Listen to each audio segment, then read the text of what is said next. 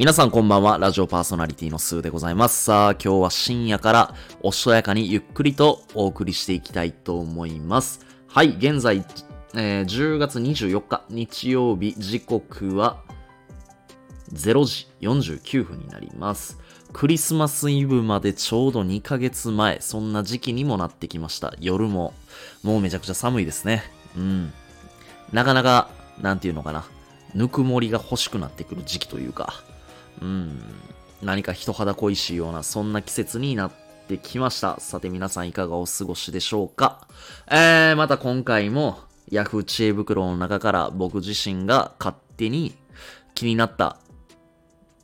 人の悩みっていうものを見つけて、それをピックアップして、それについて僕自身が思うこと勝手に話していこうっていうような、そんなコーナーでございます。なんかこのコーナー名なんかバシッと決めたいな。また募集しよう。では行きます。では今回は ID 非公開さん。メンタルやられてるときはどうしたらいいですか？いいですね。メンタルやられてるとき、これいろいろ方法があるんだけど、まず一つ、これ僕いつも言うんですけど、運動する。筋トレ。でも筋トレって言われて、ハードに鍛えたろっていう風に思っちゃう人いると思うんですよ。で、特に運動とかあんまり得意じゃないなっていう人ってアスリートの人のトレーニング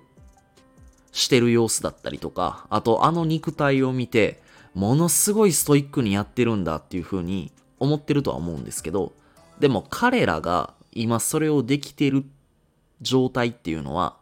それができるようになるまでの積み重ねっていうのがあるんですよ。その積み重ねがあるから彼ら自身はストイックにやってるだなんて思っていないんですよね。ただやってる時に自分のやるべきことに集中してるっていう、ただそれだけの話。ただそれが見ている人たちにとってはものすごくストイックに見えてしまうから、どうしてもあれぐらい激しくやらなきゃいけないのかなっていう風に捉えがちなんだけど、でも運動は本当に適度に1日15分から30分ぐらいのウォーキングでもいいし、ちょっとランニングできる人はランニングしてもらった方がいいし、でさらになんかこうジムとか通えるんだったら通ってもらってもいいかなって思います。24時間の安いジムだったら1回の飲み会代分ぐらいで1月分の月謝ぐらいは払えると思うんですよ。だいたい24時間ジムって月謝5、6000円ぐらいかな。だいたいみんな飲み会とか行ったりすると、1軒目、2軒目、3軒目と調子乗って、どれぐらい使うんかな？ 5、6000円、7000円、8000円、1万円ぐらいいっちゃう人もいるかな。と思うんで、その分をちょっと自分の体、健康の部分に費やしたりする。そういうのは僕は結構ありかなって思ってます。それに筋トレはこれ何度も言うんですけど、やっぱりメンタル、すごく和らげてくれるというか、メンタルを安定させてくれる、そんな、効果もしっかりと期待できるんで、僕はいいかなって思います。で、筋トレは、全くやらない人に比べて、で、全くやってこなかった時の自分と、この先3ヶ月でもいいです。本気でやろうが、軽く、もうほんまに手抜いてやろうが、筋トレやってしまえば、筋肉って絶対つくんですよ。で、ちょっとでも自分自身が成長できるっていうこと、それを肌で感じることができる一番の近道というか、一番いい方法がまさに筋トレなんですよ。体の変化はもう見てわかるんですよね。自分でも筋肉ついたなってわかるし、人にもちょっと筋肉ついてきたなって思ってもらいやすいし、なんだろうな、自己承認欲求を満たすことがいいこと悪いことっていうのは一旦置いといて、自分自身に自信をつけるっていう意味ではまず一つ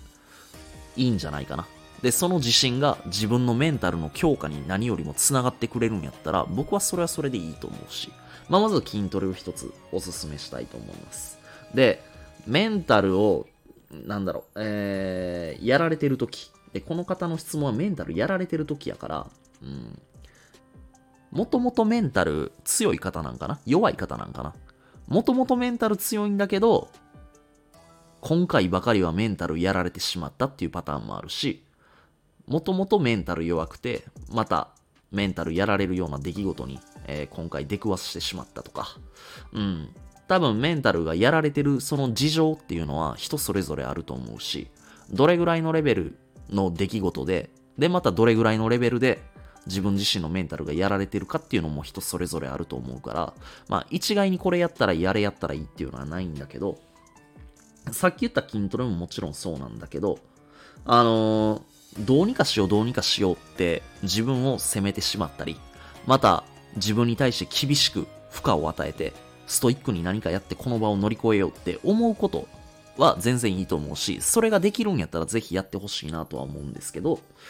逆にちょっと自分を甘やかしてみるっていう逆転の発想を取り入れてみるのも結構面白いかなって思います。例えば普段全然食べないようなめちゃくちゃうまい飯をちょっと食ってみるとか、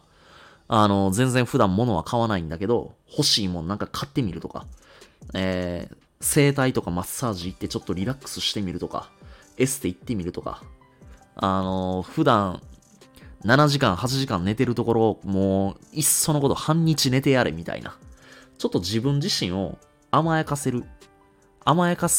なんかそんなことをやってみるのも時にはありなんじゃないかなって思ってます。まあいわゆる自分自身にご褒美を与えるというか、うん、そういうことをすることによって気持ちがリラックスされて、メンタル的にもちょっと安定できるというか、安心できるひとときがあってもいいんじゃないかなっていうのは僕はちょっと考えてますね。まあ満足感を与える、そういうのも期待できると思います。うん。何で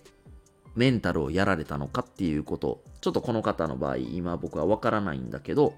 まあ何せ筋トレするで自分にご褒美を与える、こういうことを一回トライしてみるのもありなんじゃないかなって思います。ということで今回はこの程度の、配信にしておきたいと思います。メンタルやられてる時、まあ僕も正直やっぱあります。うん。人生の中でしんどいこといっぱいある。子供の時だったらまあいろいろね、家庭が崩壊したりだの、まあなんか親父が闇金から金借りてなんか朝方とか夜中とかに取り立ての追い込みが来たりとかね。まあなんかいろいろそんな経験もして、子供の時は子供の時でいろいろ傷ついてっていう出来事もあったし、で当然今大人になってもやっぱり傷つくこととかしんどいなって思うことってやっぱたくさんあるんですけど、この方ぜひね、メンタル今やられてると思うんですけど、今やられてる状態っていうのが一生続くってわけではないです。